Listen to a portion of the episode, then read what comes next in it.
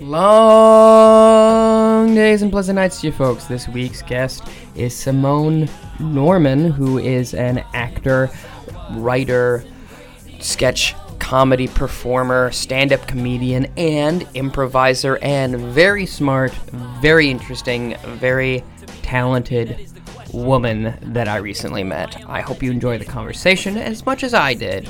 As always, this program and all the programs here at Wayward Wordsmiths are completely listener supported. So please, if you have an interest in supporting what we do here, go to patreon.com and look up Wayward Wordsmiths on with the talk, with the chat, with the conversation.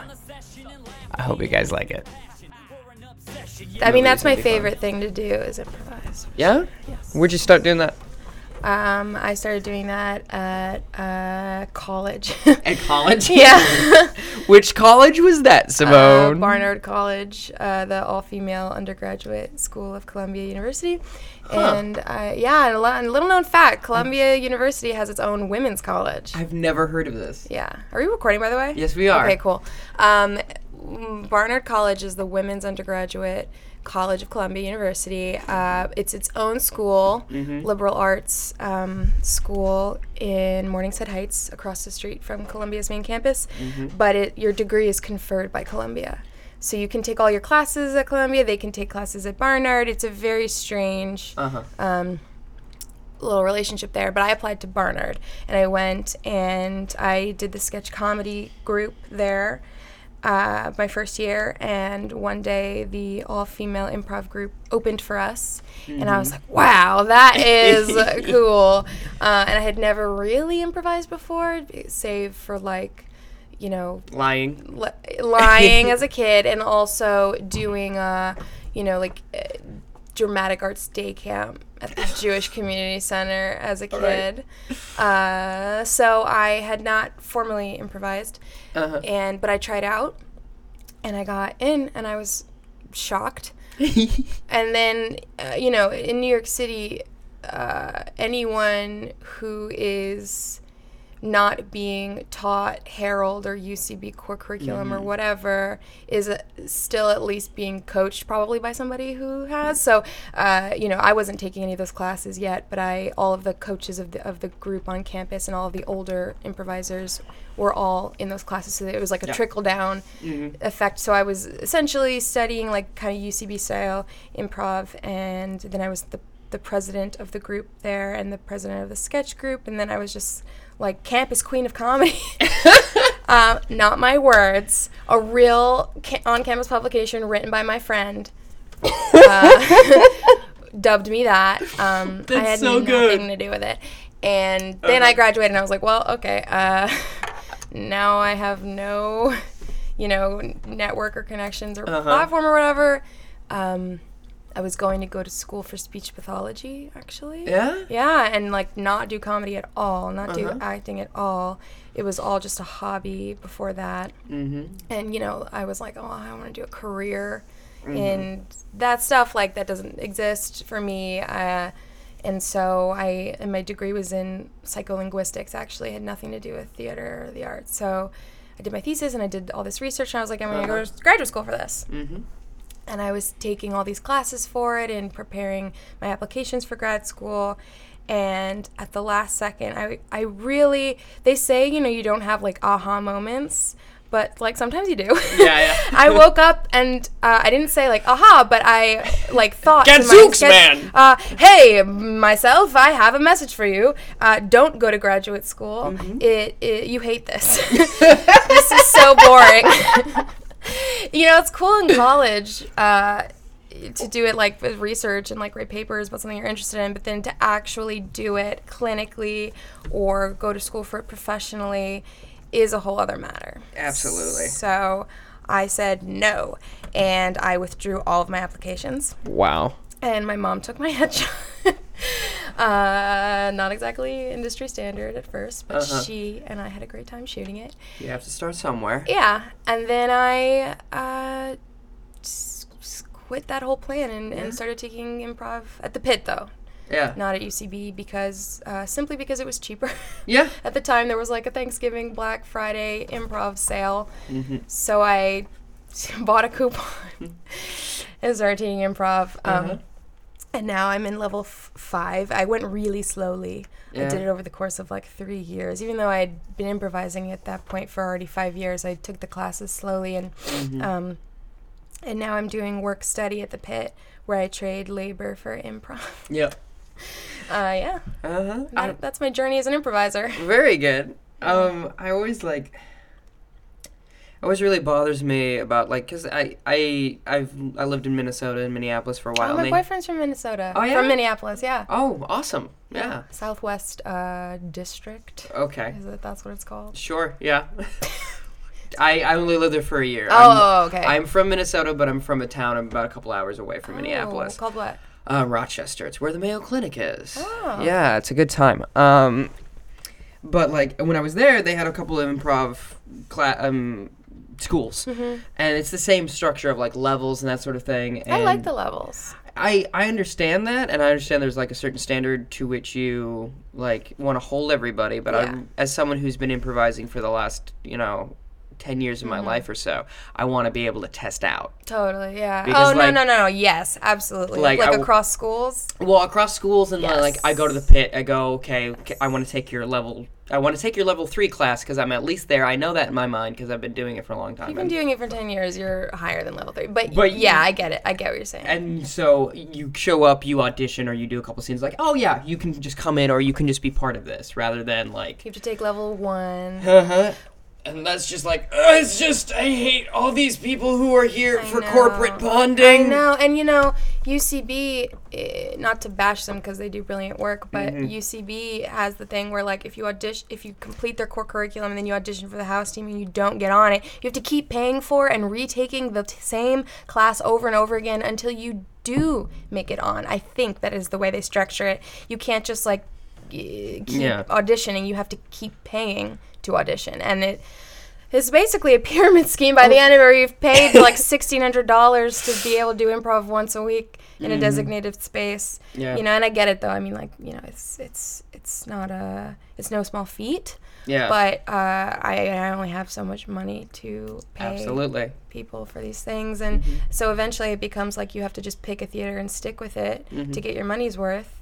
Um, but you know, one theater with one philosophy and one set of teachers is limiting. You know, but- Absolutely. Yeah, that- is also like going to an acting coach and just going to see that one and never Right. growing. I'm like, well, why would Right. you do that? And like UCB has insanely good sketch, and Pit Mm-hmm. has insanely good improv, and Magnet has insanely good musical improv. But Mm-hmm. they don't, you know, it's all. And like the Tank has new like.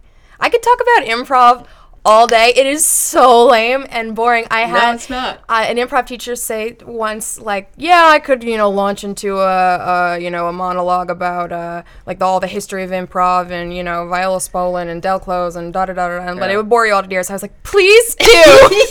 I want to hear more. It's so interesting to me. Like, I I read all the improv books. Oh, yeah? I subscribe to uh, our improv on Reddit. That's very good. subreddit for fucking improv.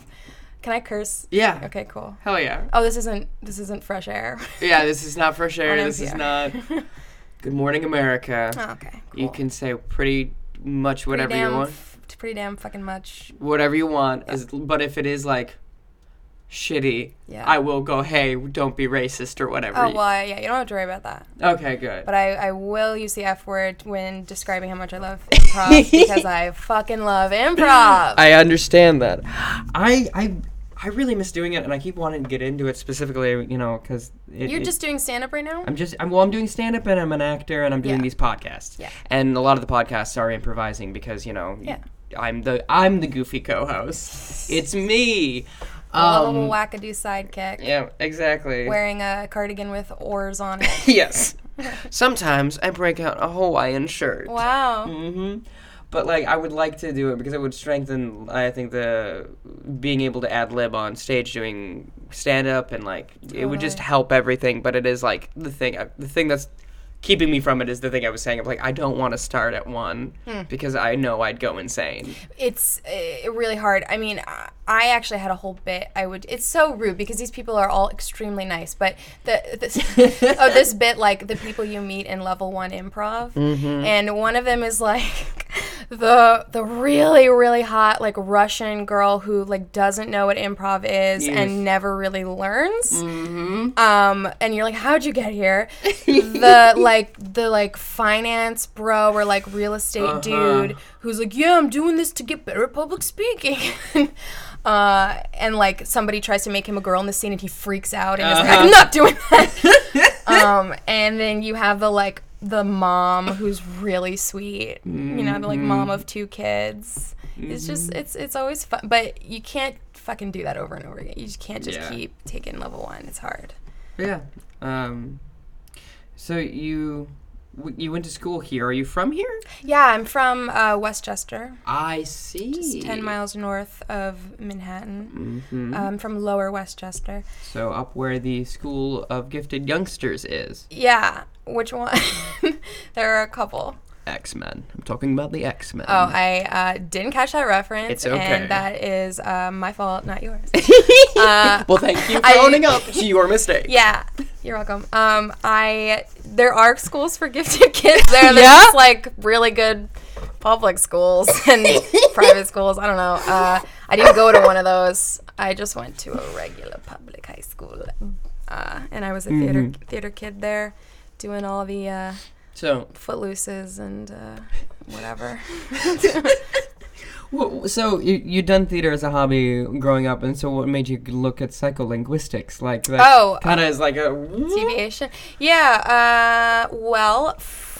Okay. So first of all, So is it a synapse repair shop? What is it like? it, it's uh, syntax and synapse. Syntax and synapse. That's that's some word goofery. Look at you. Um, I uh, have like most artists and performers like a deep need to be extraordinary and like in cannot tolerate any like semblance of mediocrity in any field that I like engage myself with. So, uh, Yeah. like I said, I was not about to go start doing performance as a career because I knew it would be like really hard to make it, and I didn't want to slave away at that. And uh, I thought, well, let me get like a nice science degree and like feel really. Uh, Smart and superior. smart and superior.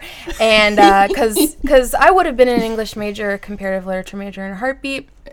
Um, but i was like i can read these books on my own. So I don't need someone to tell me to do this. I'm gonna. no like assign me pride and prejudice honey. I want to read it on my own. No i don't. I hate that book. But uh Have you seen the five-hour version uh, that Uh, the BBC? no. Okay, but it has Alan i don't like Rickman. jane eyre no, oh I i'm think sure it is. I don't like English literature, to be honest. Yeah? like Eng- like like British English literature. I like uh, The Good Soldier is good, like Ford Madox Ford and stuff. I like uh, I like weirdo Irish authors. Uh-huh. So just like about Sam Beckett, I assume. Um, Yeah, yeah, and Me too. Mm-hmm. And I like like you know, like Flannery O'Connor and her short stories, and I like uh, I like all the Russian dudes. Mm-hmm. Um, and but my thing lately, the thing I've really gotten into is like magical realism and uh, Oh shit, yeah. yeah, Marquez and uh, like Vargas Lopez and uh, you know Jorge Luis Borges and all the, all those cats. I think. Um. Well, Isabella Allende,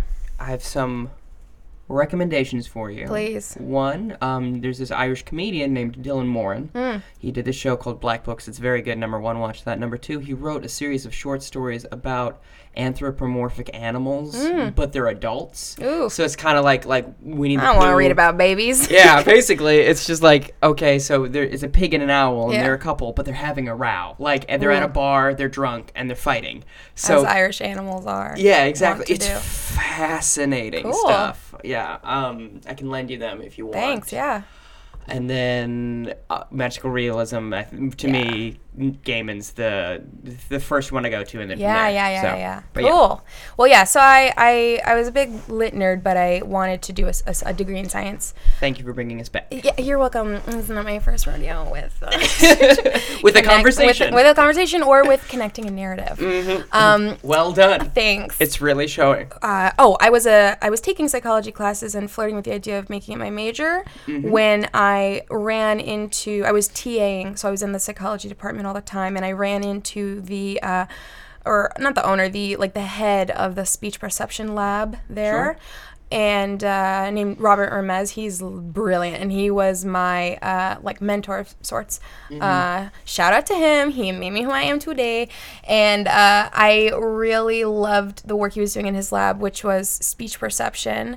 So, uh, kind of the uh, ana- like neuroanatomical, uh, like uh, audiological uh, component of of like brain anatomy and perception combined with uh, ling- linguistics. So, like, how does our brain and our auditory mechanism kind of all come together, and, and our you know perception of just uh, of like in, in society and culture and other people in there, whatever, all kind of coalesce to. Uh, to inform how we interpret language and speech, both the linguistic side of it and also um, uh, like like what what like what is specific to different talkers, like the acoustic at output, like like how you say your words.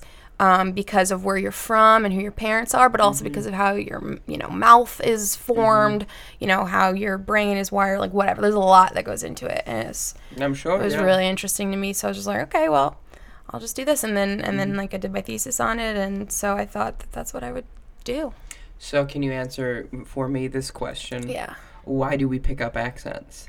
Why do we pick up accents? Yeah, like if I speak, start stalking, if if I start talking, if you start stalking me, If I start stalking you, I was wondering if I wouldn't, you know, end up talking like you, so talking and that is how I speak. Yeah. if you were to stalk me, that's how you would end up speaking. Yeah, that's true. You are just you're doing a very good job Of hiding masking it. it. I know, I So good. I'm really impressed. But no, like um, if I talk to like um, I have friends from Scotland, I immediately start talking like that. And Yeah, yeah. Without thinking, is it just uh, an extension of mirror neurons, or what's the deal there? Do you know? Uh, If you can't answer it, that's okay too. if I can answer it, then you've caught me. I never have studied this in my life. You are a very good yes ander, and so when I was like, yes, you you were doing this yeah, thing. yeah, yeah. like, Okay, two two years ago, I could have cited the article for you Sure. to read about it. These days, I can't. But uh, let's see if I can think about this. I think, uh, yeah, when we when we see other people, we want to mirror them. But the reason why we do that is, and Remez had like a whole big playground theory. It like goes back to kids on the playground Sure. you know you you speak like the kids on the playground more than you speak like your parents at home believe it or not like if you s you know you, so you know you're you're it's your social environment and uh, that i think informs your speech uh, way more than like you know if you're I don't know if your palate is formed a certain way, you know, like anybody's, ev- everybody is born with every phoneme in the human in the existence available to them, and it gets stripped out through exposure to a limited range of them. Um, but when you're, you know, sitting in front of somebody else and kind of hearing all of their phonemes and uh, I don't know. Yes, yeah. You want to try it yourself? I don't know. That's not the fucking clinical. That's not the uh, real answer. But there, I will find the uh, peer reviewed journal and I will forward it to you and vindicate myself after. I appreciate that. I will put it in the show notes. Oh God. okay, good. And I, I've, I, I do like this idea that your subconscious is like, yeah, just have a go at that. yeah, just have a Just quick you know, go just try, just quick try, just a little, you know, Give it a little, give it a little go. live a little, just live a little. Yeah. Mm-hmm. Oh, that's really, Yeah. yeah. Okay, then so also like accents are fun. they are fun. There's this weird thing. It's not really weird. It's actually very good. Where like specific in stand-up comedy, you're, you know, everyone people do accents, everyone's like, do you gotta do it to tell a story? Do you? No. No, but like also like what I found, and I was talking to one of my friends about this a while ago. Of like, I think if you're impersonating someone specific, Mm-hmm. it's okay. If you're like all Mexican people sound Mm, this way, right. that's not good. But if I Right. like um Alan Tudyk was doing a Diego Luna impression because Yeah. they worked together on Star Wars. Oh, I love Diego Luna. Yes, he's very good. He's beautiful, boy. Yes, and so if you're doing that, I think it's more kosher or Sure. whatever you Yeah. want to call it. Um, There's a rule in a in a stand up PC uh, textbook somewhere that has the exact language on when and how we can engage in accents Yeah. and how to avoid derision and mockery and Uh-huh. and, and but, but how to also uphold the bit. yes. Uh, I will also find that passage and review uh, send it to you, and you can put it in your show notes. I just can't believe there's a textbook about how to do PC stand oh my god, there's not. Yeah. there's not. yeah. The only person who'd be interested in that would be me. I don't know about that. I would. I would be interested to go. Well. mm, Yeah, I have not been doing. yes. I've not been doing stand up for very long. I don't. No, I've been doing it for like eight months. That's it. Wow. Yeah, and You're I very good. Thank you. I uh, kind of hate it sometimes a lot. Welcome to being a stand-up. I know. I uh, kind of am doing it because you're supposed to. You know, as a comedian in like Brooklyn, you're supposed to be doing sketch and improv and stand up and bits and character. And I mean, no, you're not supposed to, but I just want to be on stage as much as possible, is what I'm trying to say. For sure. And, you know, engage in every form I can and Mm-hmm. just experiment. Um, but I am an improviser and a sketch actor Mm-hmm. first, and the stand up is a constant struggle. yeah. Why? Yeah. Uh, because it doesn't come as naturally to me. Just like the sitting down writing jokes. Yeah. Stuff like that. Have you considered just improvising sets and then seeing what works? The thought scares me. Yeah, I mean, I have, of course, because improv is where I started, but, you know, also with improv, you're not alone on stage. You have people to bail you out. So, yeah, I, I think I could. And I have improvised, you know, crowd work and riffs and bits and Sure. stuff, but I think right now I'm so new. I'm still getting, I'm still like figuring out my voice is. Sure. Like, did you have a period when you first started stand up where you were like, I hate how I sound, I hate my material, I hate the persona I'm going up with, I hate no, just just No, um, but I I had sat on be doing stand up for years because Okay. I know I'd wanted to do it for Oh, a very long time. okay. because you know I was a white boy that had a lot of time on his hands and watched too much Comedy Central, so I Sure, knew sure, sure, immediately sure, like sure. this is something that I can do. But also like no, there's also times where you do question yourself, and Yeah. it's not even like is this funny? It's is this truthful? Yeah. Which is Am I just am I just stealing someone else's thing Right. and making it my own and that sort of thing? And you or am I just doing something that I think could work rather than like because I believe in it and think it's good? Is it just like, oh yeah, people find this funny and not I find this funny. Mhm. I think this is worthy material. Yeah, and the the other thing is like it's why like whenever you're questioning yourself like that, the the it's like why are you doing it? Yeah. And and for me, it's like talking about mental health and getting it. it like the first step of empathy is is relating to someone, and humor is the way to relate to people. Totally. And so that's why I do my set and that sort of thing, and that's how I frame it in my mind. And then there's other days where I'm like, well, what I want to do, and like this is Jim Carrey's language, is free people from concern. Yeah. So Cool. people show up and then they just want to relax for a second, and that's also noble. Yeah. So as long as you find the thing that's bigger than yourself about it, I mm-hmm. find that's then it doesn't matter if it was funny, if you were good. It's not about you. Right. Did people Right. enjoy? Right. Well, that is that is the transcendent fucking like. I mean, I am trying to get there. Wh- I'm trying to get to a place. I actually do this bit very recently because I've been Yeah. thinking about this exact subject. Where I get on stage and I'm like, yeah, I'm actually trying to use. Uh, comedy less as uh, a f- tool for praise and more of like more focus on the artistry and the self-expression and then i say uh, and uh, just like quick round of applause for me and how well i've been doing with that uh, That's very funny. Thanks. Well, it's truthful ultimately, and that's why it sure. works. Mhm. Because I'm not lying. I really do struggle with uh, making it about uh, the artistry, which I happen to be very interested in, but uh, you know, not getting sidetracked and just focusing on like, wow, laughs feel great. Yeah. you know, laughs are like just bomb to the to the empty artists. You Yep. know, kind of their wounds, and so yeah. yeah. It's it's very much like it's a hit of endorphins that doesn't require a prescription, and that's great. Yes. And I, I don't drink or do drugs. I am Same woefully straight edge, really. Let's high five across the table. Yeah. There it was. Yeah, um, that wasn't like I wouldn't say I wouldn't describe myself as straight edge, but as sober. Yes. That's how I would describe yeah, myself. Yeah, no, straight edge conjures up like a 15 year old at Warp Tour Yep. who's like, "Mm, my body is straight edge, but my taste in music is hardcore. Yep. yeah. Yeah, who wants to almost fuck, but not Yeah. quite because I am uncomfortable with myself. Yeah. Whereas, you know, like it was a decision I made after not being sober. Yeah, So- yeah. But yeah, um, it is. it's- Feels good. It does actually to be functioning at 100% all the time. Like that's something that a lot of people don't realize. I've seen a lot of comedians go up and be like very like hammered and drunk and Mm-hmm. like they're loose and they're kind of they say funny stuff because there's no filter. Mm-hmm. But it's generally not f- funny stuff that's like thoughtful no. in any way. no, making somebody laugh doesn't actually require intelligent, thoughtful, like hard work and prep. it requires You're just being a fucking goofy drunk dude. Yep. Like, okay, you're just gonna. there's okay two things one yeah it's just surprise and then the framework to say it's comedy that's all Mm-hmm, it is if you say the same thing like if i did my entire act and said it was a one-man show people might not laugh right.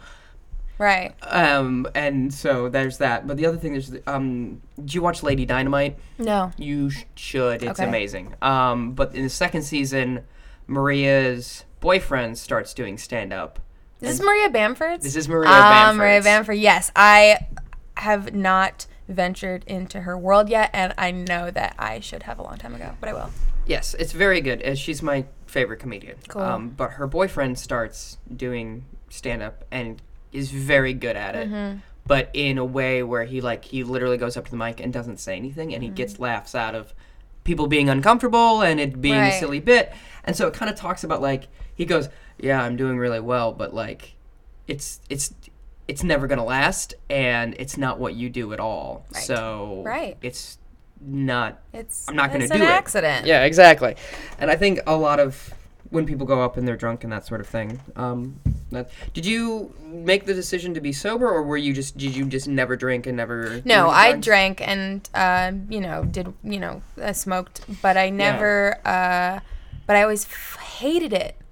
I hated it. Yeah. I never had a. g- I have mm, maybe once or twice, but I really truly have never had a good experience Mm-hmm. with any drug or alcohol, and I didn't know it at the time, but I know now it's because I have OCD, I see. and uh, they do not mix for I'd me at all. Yeah. Yeah. I mean, because what is OCD? It's like a kind of uh, broken cascade of thoughts Mm-hmm. that kind of whirls into at an intolerable pace, Mm-hmm. and to to uninhibit, disinhibit whatever yourself is to just to just speed up the the, Yeah. the process, just turn the wheels faster, Uh-huh. and so that becomes really really uncomfortable. I would imagine so. Yeah, and I'm sure there's some sort of chemical thing happening with serotonin and zap, you know, draining you of your resources because it's a, you know, it's a depressant and it's just, Yeah.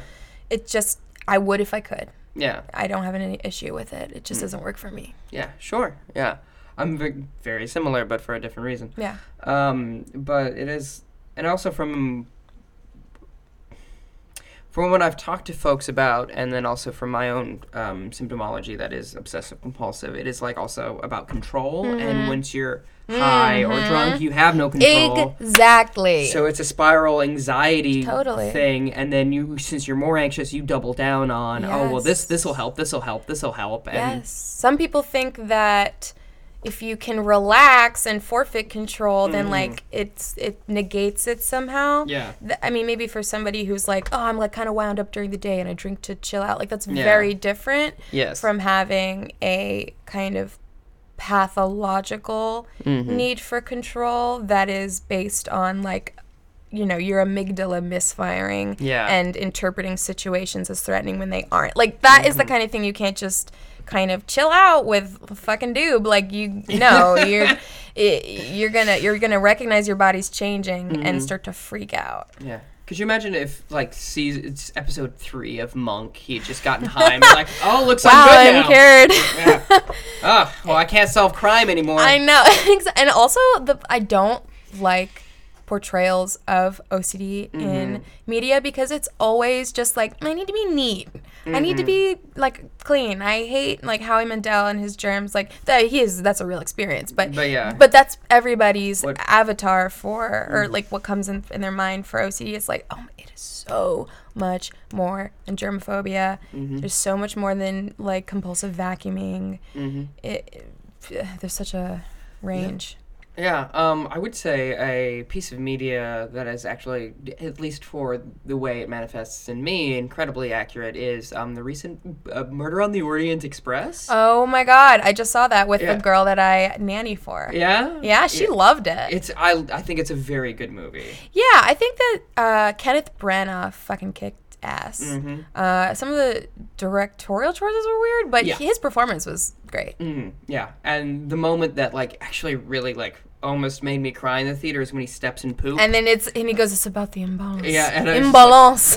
and I was just like, that is something I do in real Yeah. life. People think it's funny, but it's true. yeah. But yeah, um, so I think there's that, and there's like, but it is, it's kind of difficult because you do have a bunch of portrayal in the media of it being like you're neat and organized, whereas unlike my sister and a few other people that I know do have obsessive compulsive tendencies, and they're very messy people, but there's a logic and a rule set within the mess. like hoarding is is an OCD disease. Yeah, for sure. And like with you know Kenneth Branagh in that movie, like it, he he doesn't care if he's dirty. Mm-hmm. He cares that he's only dirty on one shoe. Mm-hmm. You know, it's not just about. It could be fucking anything though. Yep. It could be, you know. I, I mean, my OCD uh, has nothing to do with my physical world. Yeah. I have uh, intrusive thoughts. I have what what they call, but is kind of a misnomer, and they're trying to get away from this term, pure OCD Mm. which is uh, the same kind of uh, the same thought like that you can't tolerate that Yeah. causes you anxiety like oh there's you know uh, my, my hands are dirty for me it would be i'll have an intrusive thought like what if you want to push that woman into traffic what, Yeah. what if you were to do you want to Mm-hmm. and it causes me immense anxiety because I have no ability to brush it off and just say like that's a silly thought as most people do because everybody has intrusive thoughts. Sure. Everybody has thought, what if I dropped this baby? What if I, you know, scream shit in the middle of my test? Like everyone has thought that, but uh, they can usually say that's silly and redirect themselves. For me, uh, because I have this sh- fucked up amygdala, uh, it takes that thought and perceives it as as true as possible, as imminent as a threat. I can't tolerate the anxiety that it causes, and so I have to do uh, mental compulsions to uh, to make myself feel better to negate the thought. Some people's compulsions are they wash their hands over and over. My compulsions are. I think about every single time that I haven't pushed a woman into traffic. I think mm-hmm. about the fact that I actually am a very empathetic person and I would not want to see someone in pain. I think about the fact that I, that, like, endlessly, endlessly, any evidence I can produce for myself in that moment to, is, and then I'll call my mom and say, mm-hmm. Mom, you don't think I would ever, like, hurt somebody, right? You don't think I've ever pushed someone into traffic, right? You don't think I'm capable of that, right? And it's like, what? you know, it, the endless reassurance, Googling like people who snap and push others into traffic. Does that happen? It, it's a mental compulsion Yeah. to endlessly seek reassurance Yeah. for me. Mm-hmm. So, uh, and I've done a lot of research since getting diagnosed. I was only diagnosed this year. Oh wow. Yeah. Um, That must have been a hell of a thing to live your entire life, and then yes. that's always really re- yeah. Well, I just going. I started doing research about it, Yeah. and there are all sorts of forms that it could take. You could have um, pedophilia OCD, where you become convinced that you might wake up tomorrow and actually become a pedophile. Yep. Incestuous OCD, where you become convinced that you could become attracted to your siblings or your dad. Uh, you know, ga- uh, homophobia, or not, hom- excuse me, it's not homophobia, it's homosexuality OCD, where you become convinced that you're actually secretly not the uh, sexuality that you thought you were it could be really anything. Yeah. Uh, and reading all of those categories made me think, oh, wait, what? Man, I'm going to have that. Oh, now I'm going to have that. Now I'm going to have that. Now I'm going to have that. Uh, it gave me all of that briefly. And then I was able to really enter therapy and like get medicated Mm-hmm. correctly. And now things are blessedly more uh, stable. Good. Yeah. And comedy really helped. I would imagine like that's it's on the base level comedy is very therapeutic because you're getting assurance that you are okay. And that's why I think stand up is important for everybody to do a little bit because it's just you and so when it goes well, Yeah. it's just you. Yeah. You're good enough. Yeah. Whereas like with acting you can always go, "Yeah, well they like the character." Right. Well, the words are so good. Yeah. Whereas like you wrote the words. You're yes. saying the words. Yes. It is the ultimate. Those laughs are the ult. It's the ultimate testament to your own wit. Mm-hmm. Ultimate testament to your own talent and and not anybody can say lines. That's not true. But truly, not everyone can write their own material. Mhm. And I'm not saying that I necessarily can. Sometimes I'm not writing material. Like sometimes I'm not writing material for months. That's good. Mhm. Um, but I do know that I am funny, uh, and uh, improv. I think goes better for me than stand up because I have no time to overthink it. Yeah, I could definitely. That tracks with everything you've said. Yeah, Yeah, but it's also like I'm consistent. yeah, going back as well with the humor's the first way you relate to someone. I think that's also why a lot of comedians go and they get kind of addicted to it because like yeah, they don't know how to relate in the real world, and so especially if all your friends are comedians. yeah, God, And hanging out is just like bit after bit. after, it's like, oh, like I love it and I hate it. I love hanging for about an hour and a half, Yeah. and then I'm good. I'm Yeah. like, I, then I can't do it, and it has to be the right group of comedians. yeah, in the right environment. Yeah, because there's just a bunch. Oh, I've been in some hostel rooms Yeah. with some weird communities where they're all friends, but they're all weird to each other. Yeah. And like their their laughter doesn't seem to be very uh, supportive. Like they're Mm-hmm. just weird cliques of community, especially in New York. I mean, yeah. I, well, I most of my friends are are uh, artists and performers, but they're not all comedians. Yeah. They're like different kinds of artists Same. and stuff. Yeah. Well, I really like hanging out with writers Yeah, yeah, yeah. because they'll listen to you. yeah. um. Yeah, and it's. Um. So I was listening to Mike Drucker's podcast, and Oh, cool. he was talking about like this, he was talking to somebody else about um.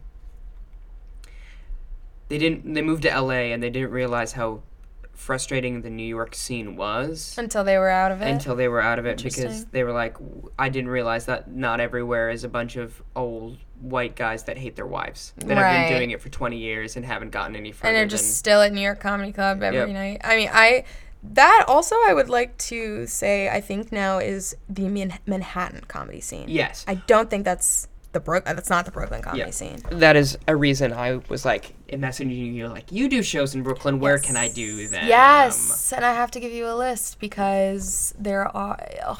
First of all, you don't have to pay to host a show or have somebody enter it. That's in, wonderful. In Brooklyn, it's all. F- it's not all. It's largely free. yeah uh, the show that I host. Mm-hmm. The show that I host uh, every first Thursday at Pine Box Rock Shop, 12 Grattan Street in Brooklyn, New York, uh, is free for me to produce and Mm-hmm. free for people to uh, attend. that's wonderful And that does not exist in Manhattan.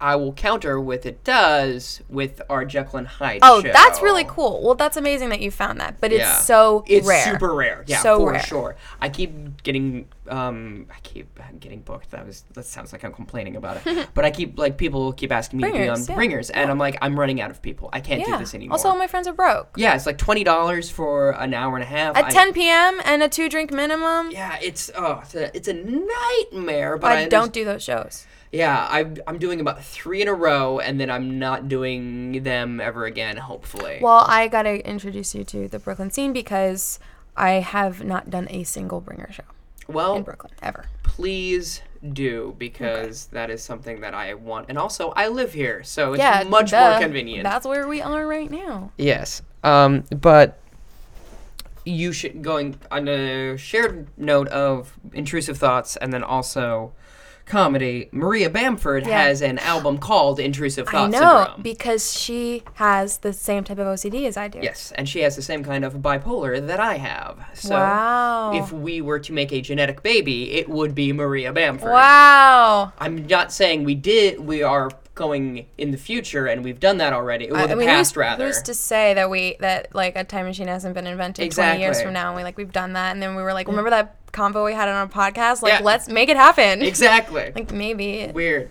So we both have to legally change our name to Bamford. to Bamford both of us okay that's that's how n- surnames work in Yep. 20 years Absolutely. they've just changed that one thing But yep. Um. But yeah. Uh, which and, bipolar is that um dos. Two, okay, so it's the lighter, Hy- nicer, hypomania rather as than- opposed to mania mania Yeah. Um, still pretty debilitating Well, yes and no. I'm lucky because I caught it super early, and my family has such a like a history of it, and so we were like, oh, this is how he's acting. He has this, and now we can seek treatment for that rather that's than great like my even my uncle was like for you didn't get actually diagnosed until he was about 30 something Mm. maybe even 40 something and it, that mu- living your entire life feeling these ways and having no idea yeah i cannot imagine and don't want to no but um, but yeah, um, so I find with a lot of my stand up that most of my jokes are just intrusive, intrusive thoughts that I'm saying for a laugh. wow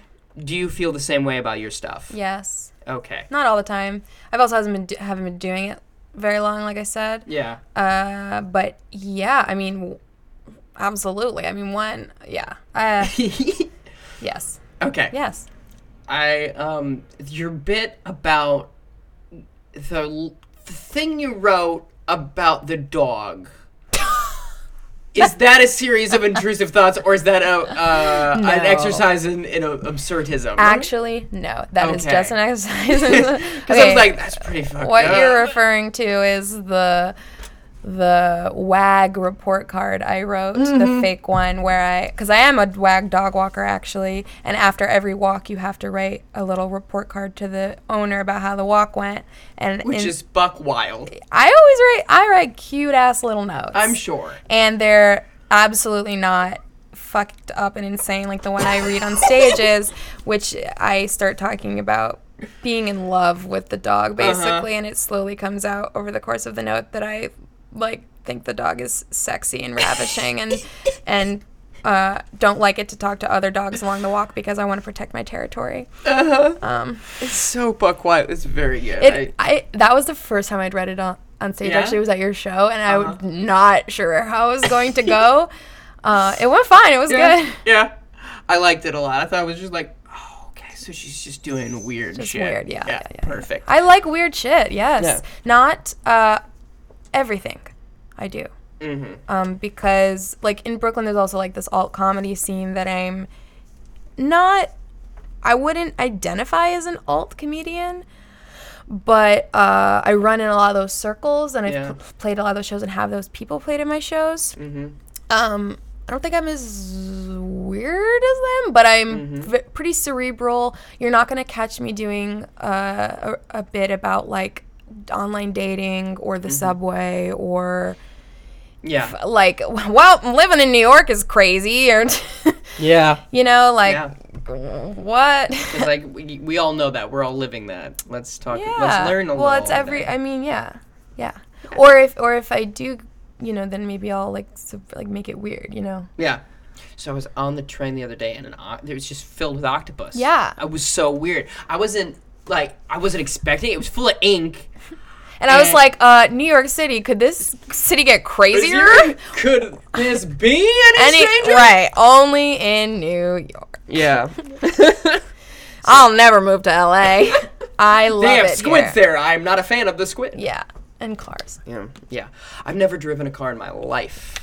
Are you kidding me? N- No, I, I I think. Wait, are you from Brooklyn originally? No. Where the fu- what the what? Why? Um, I'm. I was scared of Oh, it. okay, like, I was okay, okay, really okay, anxious, and like growing up, I didn't know how to identify that. But it's like, I, I want to learn how to drive here because I figure if I can drive here, I can drive anywhere. you can't. Nope, Yeah. I'm not gonna sing Yeah. New York, New York. Yeah, every- every time I say drive that- here. Sorry.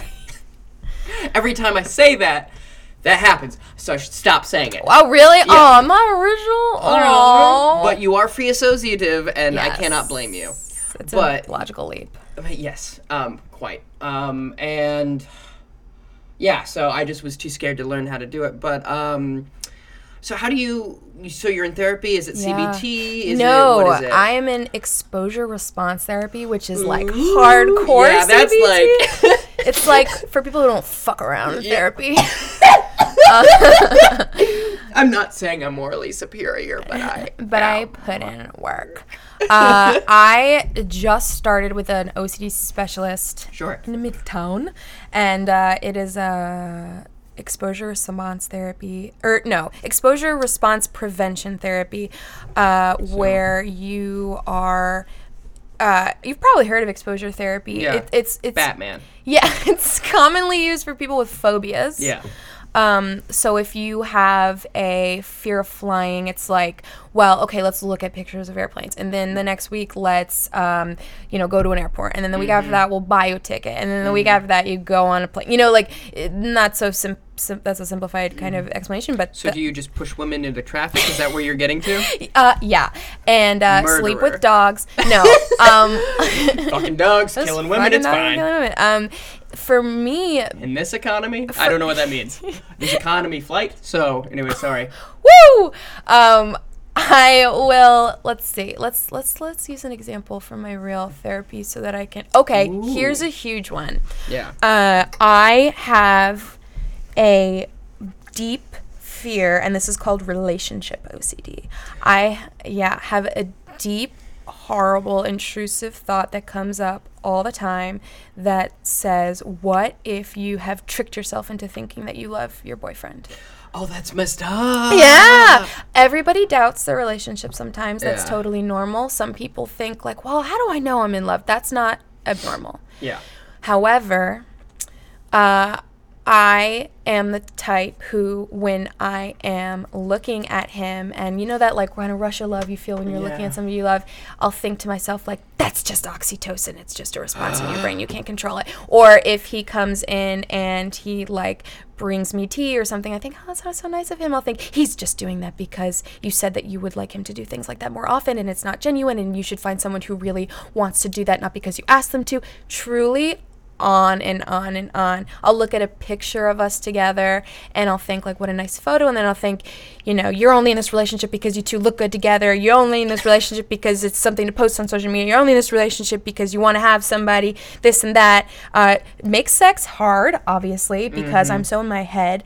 Uh, and also I very truly do love my boyfriend very much, but you can imagine that it is so confusing to constantly be told, what if you didn't? Yeah. What if you didn't? So, something I do. Ooh, You look like you want to say something. Well, yeah. Well, it's Feel free, ask me. okay. Well, it's a counter argument to that of those are probably all genuine factors as to why you're with him, Yeah. but it's not a bad thing. It's just you. Uh, it sounds like you're with someone who respects you and is nice oh, looking. people who have relationship OCD often have great relationships. it has it's got to be perfect. Well, Yeah. no, no, no, no. Yeah. Because here's the thing: Mhm. when you are in a bad relationship and you're experiencing them as like, "Oh, that- that was shitty what my partner just did, Yeah. it feels real. yeah. It feels like I don't think I should be in this. Yeah. They are not respecting me. Um, I mean, you know, I'm not attracted to them. I this and that. You can tell. Mm-hmm. But with somebody, with a situation like with my boyfriend and I, a relationship that's actually very healthy that I very much enjoy being in, Mm-hmm. um, it's like a big flashing target for the OCD to fuck with. Yeah. If I actually were in a bad relationship, my OCD wouldn't get involved. Hmm. It focuses on things that it can warp. Sure. Yeah. And uh, I have been in shitty with people who are, and it's very easy to tell, like, I'm not into them. Yeah. But with Michael, uh, it becomes this strange like thing where the better something in my life is, the more the OCD wants to fuck with it. Yeah. That makes sense by the nature of the beast. Yeah, and it's very painful I would imagine. and very confusing for him. Mhm. And so I really try to not bring it to him because if somebody were saying like hey um i have this like fundamental belief that i like we're not supposed to be together but i know that i really love you but i don't believe it but um like my brain is telling me one thing and my body's telling me another and Mhm. uh, i definitely see a future with you but um maybe i'm like Mhm. he does not get it Yeah. rightfully so Mhm. um but he's very supportive, Mhm. which is good. But so something I do in exposure respo- response prevention therapy is is entertain those thoughts. Mhm. Think like, what if I don't love him? Mhm. What if this isn't the right relationship for Yeah. me? What if I discover 10 years into a marriage that we should never have been together? Or 20 years? Yeah. Or I discover in 40 years, like, I've been gay the whole time. then what would happen? Mhm. And it, and, and I, I, and you just, you expose yourself to the thought over and over and over again in different creative ways. Like, my therapist has me write stories of like worst case scenarios and all my horrible thoughts coming true and, and, and show, and just starts to take the punch out of it Mhm. the more I go over it in my mind it, uh, and kind of entertain it and say, yeah, that could happen. Mhm. That could be true. Mhm. And I won't die. Yeah. The more you realize that this perceived threat, this horrible, catastrophic threat that you are experiencing viscerally, uh, is not really there. Yeah. And even if it were, it wouldn't kill you because thoughts can't kill you. Thoughts are not facts. Feelings and thoughts are not facts. Hmm. They're not to be taken seriously necessarily. Yeah. you know? So, yeah. Okay. Yeah. Um. a Couple things. sure. Um. One, the thing. What's. What's interesting is I think also if you you slowly learn that there's something different about your brain and that they're not rational thoughts, you kind of start doing that on your own. Yes, you they get a they have a little tag on them after a while Mhm. where you can tell this is an OCD thought. Yeah, because I have the same thing with um, suicidal ideation. Mm-hmm. Because I never, I've, I've only been close to killing myself twice, Mm-hmm. and both times wasn't really very close. But like, I have the thought, man, I should just die a lot, and Yeah. it gets to a point where I'm like, well, that's just get away. Just Yeah. what are you doing? And and it won't kill you, even though that's what it's about. And so I think that's a good sort of a lot of traffic. um, You start you start to see that it Yeah. comes with a little tag that says like depression thought, mhm. OCD thought instead of like something I should really take seriously. yeah, and But it's very hard to differentiate at first. Yeah. how hard it is it for you to navigate that like when you're getting Im- input from him because you've been together for what three, Three years, yeah. like last week right Yeah. Thanks for Yeah. keeping up on that. Yeah. I was on Facebook. yeah it was on facebook Yeah, and it's a very Instagram. every social. I Yeah. emailed it to everything I know. the mailing list it's on your site it's actually just your entire website yeah, now. that's Yeah. my whole professional Mhm. website. so and like how how hard has it been to navigate sorting out what's real and what's not Super hard. and for three years you've been doing that The first year I was with Michael, I was a fucking wreck. yeah Maybe even the first year and a half. mm-hmm. It was my first real relationship. Mhm. Uh, and I, the first almost two years, I was racked with anxiety and intrusive thoughts the entire time of what am I doing? How do I know this is right? Mm-hmm. To such an intolerable degree that I was having regular panic attacks. And I had to hide it all from him because we weren't comfortable enough with each other yet for me. Sure. And I also was not diagnosed with OCD, by the way. Yeah. So it just felt like, well, clearly this is wrong. if I'm feeling all the all the time, people don't have panic attacks about their boyfriends all the time. If it's a good relationship, Mm-hmm. yes, they do. If they have Mhm. OCD, and it is a good relationship. But eventually, I we relaxed and you know got closer, Mm-hmm. and then the uh, then it became clear that it was not something normal when uh, my intrusive thoughts started ballooning outwards to encompass so many different types of um, catastrophic uh, threats Mm-hmm. so that it it became clear that Michael was like a symptom of something and that Mm-hmm. and that it wasn't real um, and then getting the diagnosis really clarified everything I knew that I had OCD in January Mm-hmm. after doing research on my own but I wasn't like I finally knew this is must must, must be what it is and then f- finally I was diagnosed in May Mm-hmm. um, because the first therapist I went to and was like, I think I OCD, he said, I think you're just sensitive. I think you, you know, you people overthink things. I was like, did you not get a degree in this? what do you mean overthinking things? Uh huh. But whatever. I uh, the first therapist I I went to go see, oh, a psychiatrist. he said, "Well, I think you get upset, but since you're an empathetic and you're a good actor and you are that kind of personality, you're probably not as as upset as you think you are." And oh that wow, stuck that is with the me. most invalidating thing Yeah, I have. First of all, Yeah, first of all, phrasing deep depression as you get upset, yeah, as if it were like, oh, they put like Mm-hmm. whole fat milk in my coffee. I'm upset. yeah.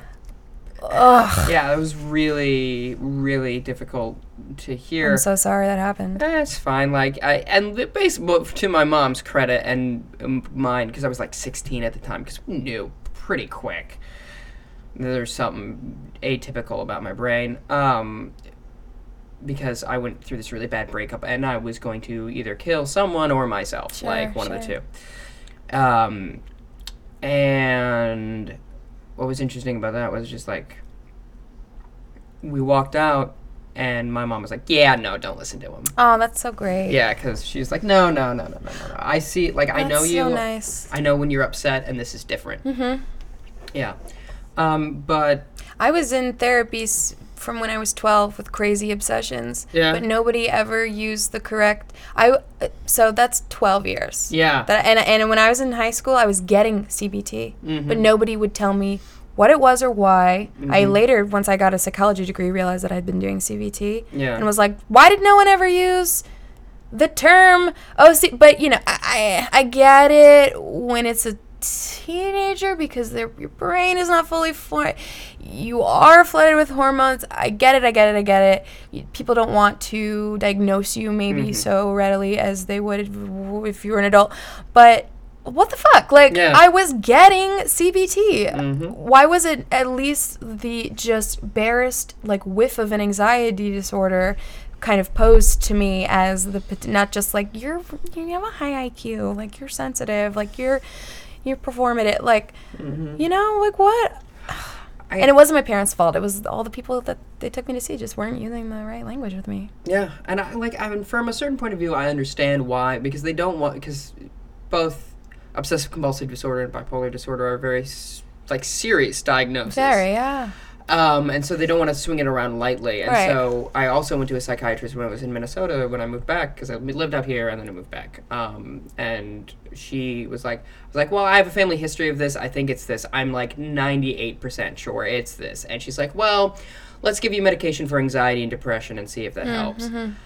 And it did not. It in fact made it worse. Um, and so I went to her and she. I, Bipolar is not just run of the mill depression, and Yeah. OCD is not run of the mill anxiety. Exactly. You have to like be very careful with it, and it's just it was not that depression and anxiety could be run of the mill, but you know what I mean. Well, yes, um, but they are far more common. They're more and- new. Yeah, this is more nuanced than that. Yeah, and it's trickier and it's more pain in the ass, and it's I don't know how to. It's specifically anxiety disorders are like eight out of ten people have it. I know. It's just super like I mean, generalizing. So also, like more than ever before. Right Yeah. now, it's because the way we consume media and it's the way our world is going, and then also by like the first thing we do as people is scream. yeah, and it goes downhill from there in regards that's to poetic. yeah well thanks That's the first line of your one man show. the first thing I did was scream. and the the last thing i do is probably going to go out screaming Yeah. like we did those are the two bookends is Yeah. fear of death Yeah. and everything and I'm gonna go out laughing. Yep, Like I a hope- real comedian.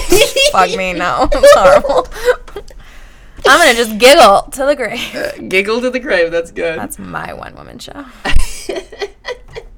so stupid. oh that's so funny that's so bad uh But um, so but how much do you talk about? Because I'm really interested. How much do you talk about Michael with it? Do you turn to him and go, "Well, I'm having a bunch of intrusive Yes. thought." Good. Yes. And can you kind of talk about that because I know for me, um, it's difficult. Like I do a whole bit about when do you talk to a person Yeah. about when you're mentally ill. Yeah. Um, how did you initiate that conversation, and then how is that, please? Uh, well, he has struggles with depression himself, so Mm-hmm. he is uh, receptive and understanding to the plight of you know different brain wirings. So that Mm-hmm. is just lucky, uh, so lucky that he's so sad uh, for me. And but uh, also he happens to be uh, tremendously understanding and not what's the word I'm looking for. He is not easily personally wounded. He c- lets things roll off his back very well. So, or I don't. I he like rolls over in the middle of the night. I'm like, why are you rolling away from me? But uh, uh, he. So when I am in a state.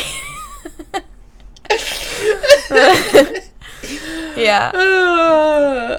You're welcome. So when he is in a state, or when I'm in a state that is Yeah. like fucked up, mhm. and I need space, or I'm being weird, or I'm being clingy, or I'm saying shit that's not real, or I'm saying things that would confuse and frighten you, like like oh, I wonder if we're not oh this that." Yeah. he is he's not an impenetrable wall, but he's very good at at at kind of sussing out like are you spiraling right now Mhm. and and then and now we've gotten to the point where instead of him trying to well like let me just refute everything you're saying because you can't argue with warped logic you can't Yeah. argue with ocd logic it doesn't make sense Mhm. uh, the the idea that I can like you know uh, wash my hands as a way to prevent from pushing somebody into a street is makes no sense. Mhm. Uh, so you can't argue with it. He has learned to just say like, "What can I do for you?" Mhm. and that is amazing because then I can just tell him, Mhm. "Leave me alone," or like, "Let's hug," or Mhm. like, uh, "Could you help me tie my shoes?" or Mhm. just come with me to the laundromat. Mhm. Whatever it is that I am feeling too paralyzed to do or, or be like, uh, so I'm very lucky. Uh, but that being said, uh, he is is just he can't take it all in a vacuum. He still exists in the context of our relationship, Mhm. and he uh, will start to be confused and doubtful as well if I bring too much bullshit into his orbit. Mhm. So I really try to uh, limit that if it's possible, um, and try to reassure him. You know, Mm. but it's a balancing act, and it took years, obviously, to to to find the balance. Yeah. And we still like don't always have perfect days. Like we Of still course. have terrible days. Sure. You know, so yeah. I had this thought. Number one, um, it's great that it's balanced and like I, I have a, a thought and then a question. The thought was like you mentioned you're dealing with warped logic. So I am like the way I kind of imagine it is, and I think this is the reason I've had a problem with this piece of media is it's kind of like Alice in Wonderland. Hmm. You're showing up in this world and everyone's using a different set of rules than you, and no one's explaining anything, and so that panic and that anger because all of a sudden you're you, but you're you're the Wonderland. Right. You can put that on a T-shirt.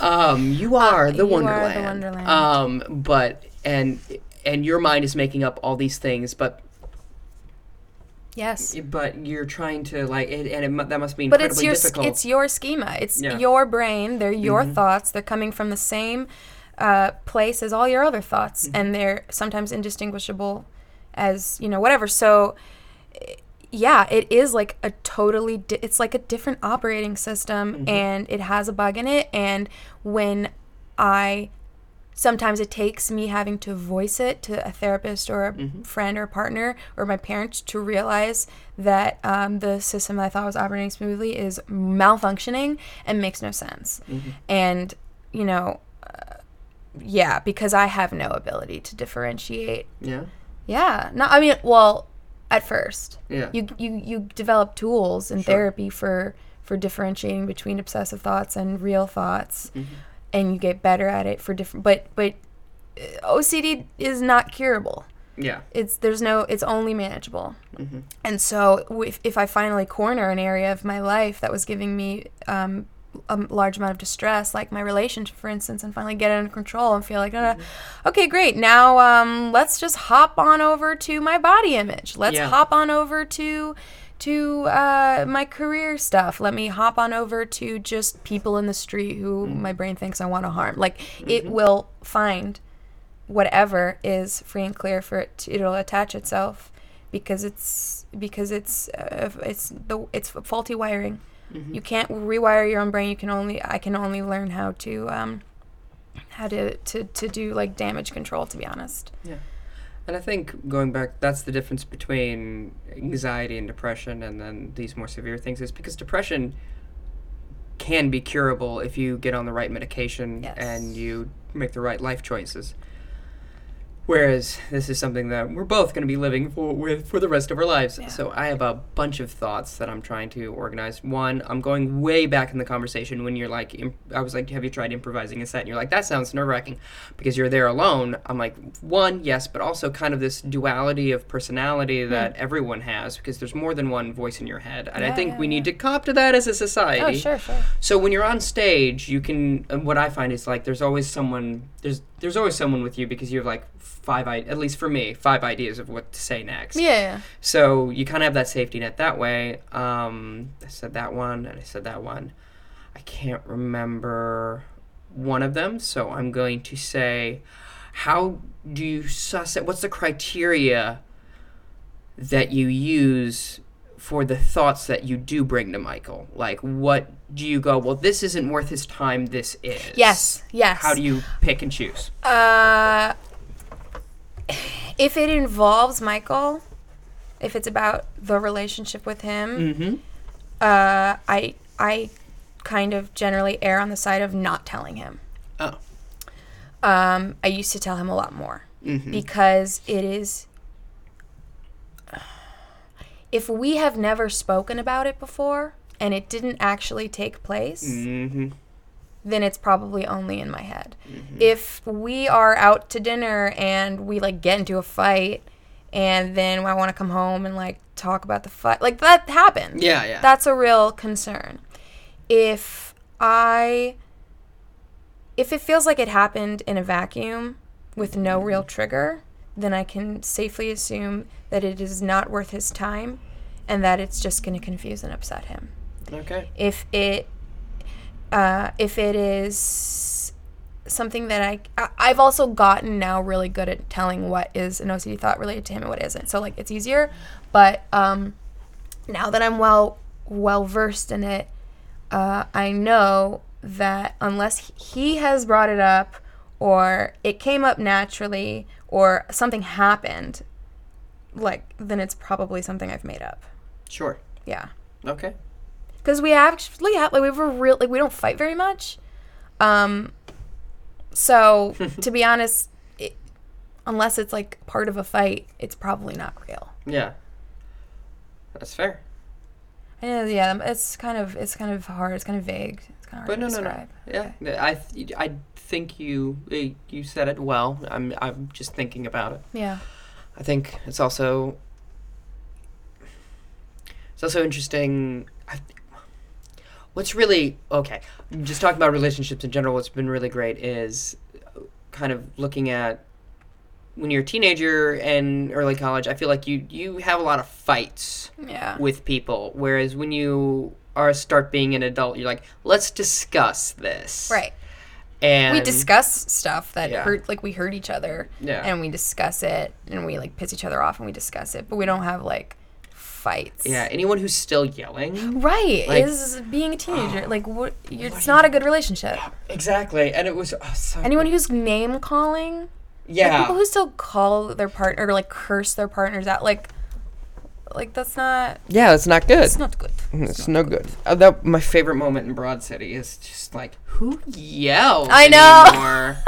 Yeah and I'm just like, you're kind of right to be honest. It's like you should get to a point where you're like, I need a moment, and then we'll talk. right and also uh, if you love somebody why do you want to make them feel really bad Yeah.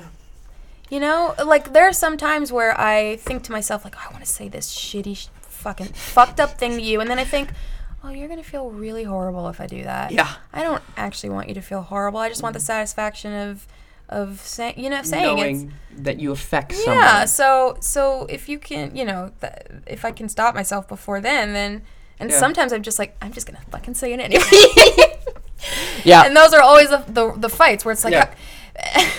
Michael is so good at being mature that sometimes I'm like, can we just fight? Like, can we just be mean? But yeah. no. In my mind, I've never heard him talk, but in my mind, it's like Simone, what the hell? What are you? What? Why are you picking a fight? Yes, yes. Yeah. He'll I'll like say some shitty like passive thing Mm. in a text and he'll respond and be like, Well, I hear what you're saying, but honestly the manner in which you you kind of convey that to me, I really think it could have been done in person and like, you know, uh, Mm. benefit of the doubt on the da da da," and I'm like, God damn it. you're right, I'm being a child. Uh-huh. So, what would be, if anyone, what would be the biggest, like, kind of bumper sticker advice that you would give to someone who's dealing with intrusive thoughts? Thoughts are not facts. Thoughts are not facts. Thoughts and feelings are not facts. hmm I have a similar thing, which is our brains drive us. We do not drive our brains. Yeah. I that's true, but Yeah. that makes me anxious when I think about how little control we have. So That I, I like fair. to empower you Yeah. know, I like to em- empower myself a bit and remind myself like Sure. just because it's happening to you, Mm-hmm. you know, does not mean that it's real. Mm-hmm. And uh, if you're dealing with intrusive thoughts that are telling you, uh, like, what, you know, what if I became a pedophile? What if I, that does not mean that it's going to happen. Mm-hmm. And, uh, and it's a disorder. Mm-hmm. And if you, the number, the hardest thing to do with OCD is to ignore the pounding heart and the dizzying, you know, blurred vision and the tingles and the adrenaline and and and not think of that as evidence of its re- of its truth of, of the uh, the veracity of your thoughts, but rather just a misfiring and your thoughts are not facts. Like don't listen to your body. It's driving you, you know. Don't listen to it. Mm-hmm. You are fine. You're in the moment and in the moment you're fine. And you know what? Like even if something shitty happens, like you're not gonna die. It's not gonna kill you. It's not. And if you die, then fuck whatever. You're gone. You're, you're dead. So what up? You don't It's have time win-win. to sit around and be like, "You said I wouldn't die." Like you, You're dead. you're dead. So, So whatever. A ghost is going to haunt you. And be like, Simone. OCD was real. and where can people find you? oh my god. At home. Um, uh, they can find me.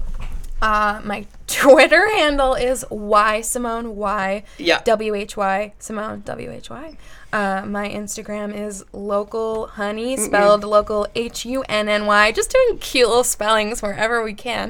Um, my website is simonenorman.com and I host uh, branded content monthly variety show with my co-host Jackson Fisher at uh, Pine Box Rock Shop first Thursday of every month.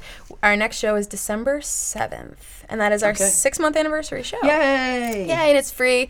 Uh, we have like Chanel Ali, Sydney Washington, Mike Kaplan, uh, me, uh, big guy over here, and yeah. Is there anywhere else I exist in space how you could pin me down, like on the street, mm-hmm. like walking dogs? And then she will push you into the. And I'll push you into the street and then fuck the dog. No, yeah, so so very much on top of your lifeless body. Yeah, and then Yeah. you'll be like, Simone, you said those things weren't real. I lied, just like my brain. Thank you for doing Thank this. Thank you for having me.